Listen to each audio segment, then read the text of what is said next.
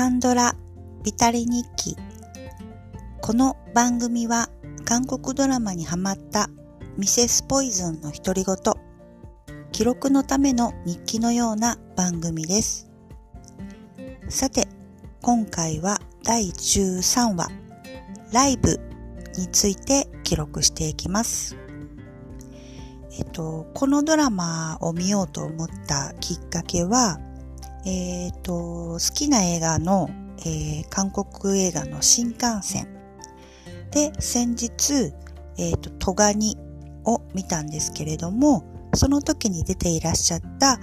チョンユミさんっていう女優さんが、えっ、と、気になりまして、まあ、検索してみると、この、えっ、と、ドラマに、えがヒットしたので、ちょっと見てみようかなっていうのと、えっと、お仕事ドラマの未線にハマったっていうこともあり、ちょっとお仕事ドラマを見てみようかなっていうことで、えー、っと、見始めました。このライブっていうのはお仕事ドラマの中でも、えー、っと、警察官のお仕事ドラマになります。と簡単に、えーと、ドラマのあらすじを、えーと、ちょっと読んでみますね。女性で地方大学出身というだけで就職できずにいたハン・ジョンを、これをチャン・ユミさんがやってらっしゃいます。ハン・ジョンをと働いていた会社がマルチ情報で倒産し、被害届を出しに行った先で出会った警官に憧れたヨム・サンス。二人は熾烈な競争を経て警察学校を卒業したものの、韓国国内で最も忙しいと言われる本イル交番に配属される。憧れと期待に胸を弾ませていた二人だったが、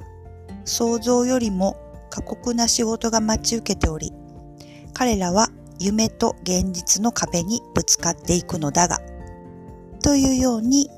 あらすじは書かれています。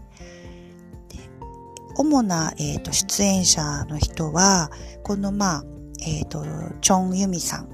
と、さっきそのマルチ商法で、えっ、ー、と、倒産した会社から警察に憧れるっていうサンスっていう、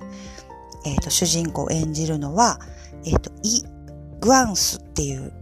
方みたいなんですけど、この方は、あの、韓国の中ではバラエティ番組とかで有名みたいですね。私は全くそのエンタメは詳しくないので知らなかったんですが、あの、面白い人みたいな感じで有名なようです。あとは、えー、ペ・ソンウさんっていう俳優さんが、えっ、ー、と、この警察学校の先生、すごく風変わりな学校の先生をされていて、その後、現場復帰されて、えー、警察のですね、警察官の現場復帰をされて、この二人のまあ先輩になるみたいな感じの、え、役をされているペ・ソンさんとか、あともちろん警察の仲間といいますか、えっ、と、出てくるお話になります。結果的に言うとこのドラマすごく私大好きで、あの、結構良作というか名作なんじゃないかなと思うんですけど、はじめ割とあんまりあの、えっ、ー、と、期待せずに見たんですね。前評判とかもあまり聞かずに見たんですけれども、あの、もうこの13話目ともなるとですね、13本とプラス映画もそうですけど、韓国のドラマや映画を見ていると、大概その警察が悪いっていうような、警察めっちゃ悪いやんみたいな、あの、ドラマしか見てきてなかったんですけど、このドラマの面白いところは、あの、警察のドラマにしても、その事件中心っていうことではなく、その交番で働く警官たちの話で、えっと、その人たちも、まあ、えっと、いわゆる普通の人なんですよね。あの、まあ、厳しい学校で訓練とかは受けてるんですけれども、まあ、実際はもちろん人間で、あの、普通の人で感覚もそうなんですけど、やっぱりその悲しみとか喜びとか、あの、で、あの仕事が終われば普通にあの、同じように生活をしていて、ただ制服を着て仕事をするっていうことになると、やっぱりその一般の人よりは、その、なんだろう。その人、あの、国民を守らないといけないっていうこととか、あの、警察として、あの、すべき仕事をしているっていうところが描かれているっていうのが、なんかすごい新鮮だなっていうふうに思いました。で、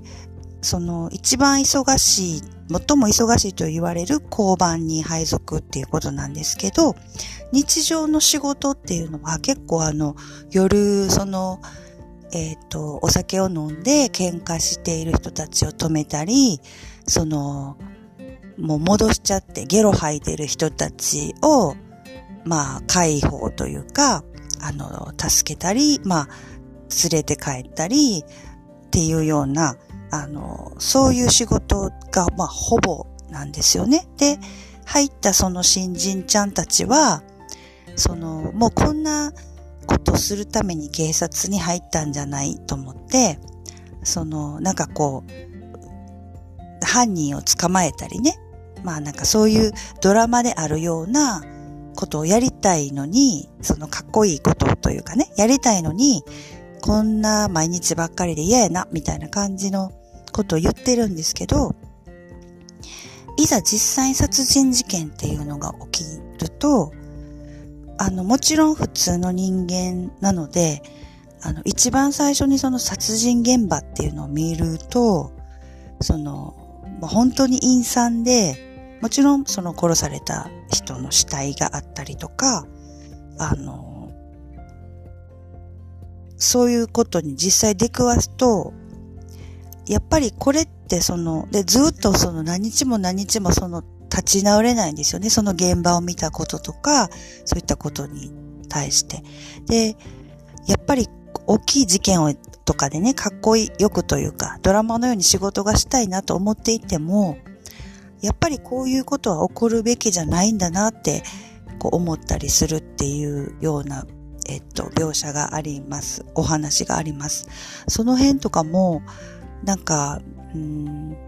見てる私も確かにそのドラマとかになると映画とかもそうですけど、なんか警察ってそういうのが日常なのかなって思うけど、まあ普通の人間として人が殺されているところとか、そういうのってやっぱり見ても、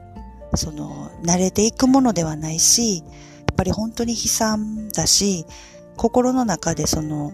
忘れられないものになって、トラウマみたいな感じでね、なって、その、自分の、その仕事終わってからでも、その気持ちが落ちてしまうしっていうのって、まあそうなるよな、みたいな感じで、改めてというか、あの、もちろん警察官でもそうなるよなって、なんか思ったなって思いましたね。なんか、あの、あと、ちょっと面白いなと思ったのは、あの、日本の警察ドラマとかでもちょっとよくありますけど、日本とかもこう、警察の人ってピストルを、えっ、ー、と、備えてるじゃないですか。でも、ほとんど、その、撃つことがないってまあ言われていますよね。韓国もなんか同じで、あの、持ってはいるけれども、あの、撃つことがない、ほぼないと。でも、歌、まあ訓練以外で、撃つことなく定年を迎える警察官はこう、山といるっていうところで、実際身の危険を感じて、こう、もちろんその心臓とかじゃなくってね、あの自分の身を守るためにその犯人を撃つとか、まあ、威嚇であれ、例えばピストルを撃つってなると、本当にその、ど、本当にそれが必要だったのかとかね、いろんな書類があったり、ピストルを撃つっていうことに関してはすごくこう、あの、厳重というか、ただ持っているだけっていうようなところの描写とかも出てきたりして、あ、そこは日本と韓国も同じなんだなって思って、これがまあハリウッドとかアメリカってなると、まあ銃社会っていうこともあって、まあ一般の人も持っているわけですから、まあ、すぐに発砲するっていうような、えっ、と、ことになるかなと思うんですけど、まあ、その辺なんかはちょっとこう警察とか、あの、一般の人が考えている、こう、ピストルというか、そういうものに対しての価値観っていうのは、ちょっと似ているのかなとも思ったりするんですけど、警察官もさっき言ったみたいに人間なので、その自分の身を守る時にでも使ってはいけないとかね、その犯人を制するために使ってはいけないのかとかね、いろいろそういうことを考えたりするようなあのストーリーも、えー、と中にありました。で、とてもあの人間的な警察官のお話になりましたので、あの、で、結構熱いドラマになりますね。あの、もうやっぱり、あの、なんでしょう。最近日本とかでも、その人間としての警察官を描いたドラマ、あの、戸田恵梨香さんとかが出てた箱詰めとかも話題になってましたけれども、なんかその警察官っていう、もう人間だみたいな話がと結構新鮮でした。なんか当たり前なんだけどあまり気づかずにというか、なんかそれまでずっとこう警察、検察悪いみたいな韓国ドラマを見すぎていたので、まあ、やっぱり一般で働く人って、まあどこの世界でもそうですけど、偉くなると腐敗したりすることってあるかもしれないですけど、実際現場に出てたり、実際に働いている人って本当にちゃんとしてるし、真面目だし、もちろん同じ人間だしっていうようなところを、なんか改めて考えさせられたドラマかなっていうふうに思いました。たまたま、えっ、と、お仕事ドラマの店にハマって、このドラマを、えっと、たまたま出会ってみたんですけれども、これもちょっとこう、なんか、縁があるというか、このドラマも熱いドラマで、えっと、お仕事、あ警察版未線みたいなことを言われている、えっと、ドラマだということを見終わった後に知りました。なので、えっと、こちらのドラマも私も店、ライブっていうのは韓国お仕事ドラマの中では、あの、とても好きな、えっと、両作のドラマかなと思いました。えー、本日はドラマ、ライブについて記録いたしました。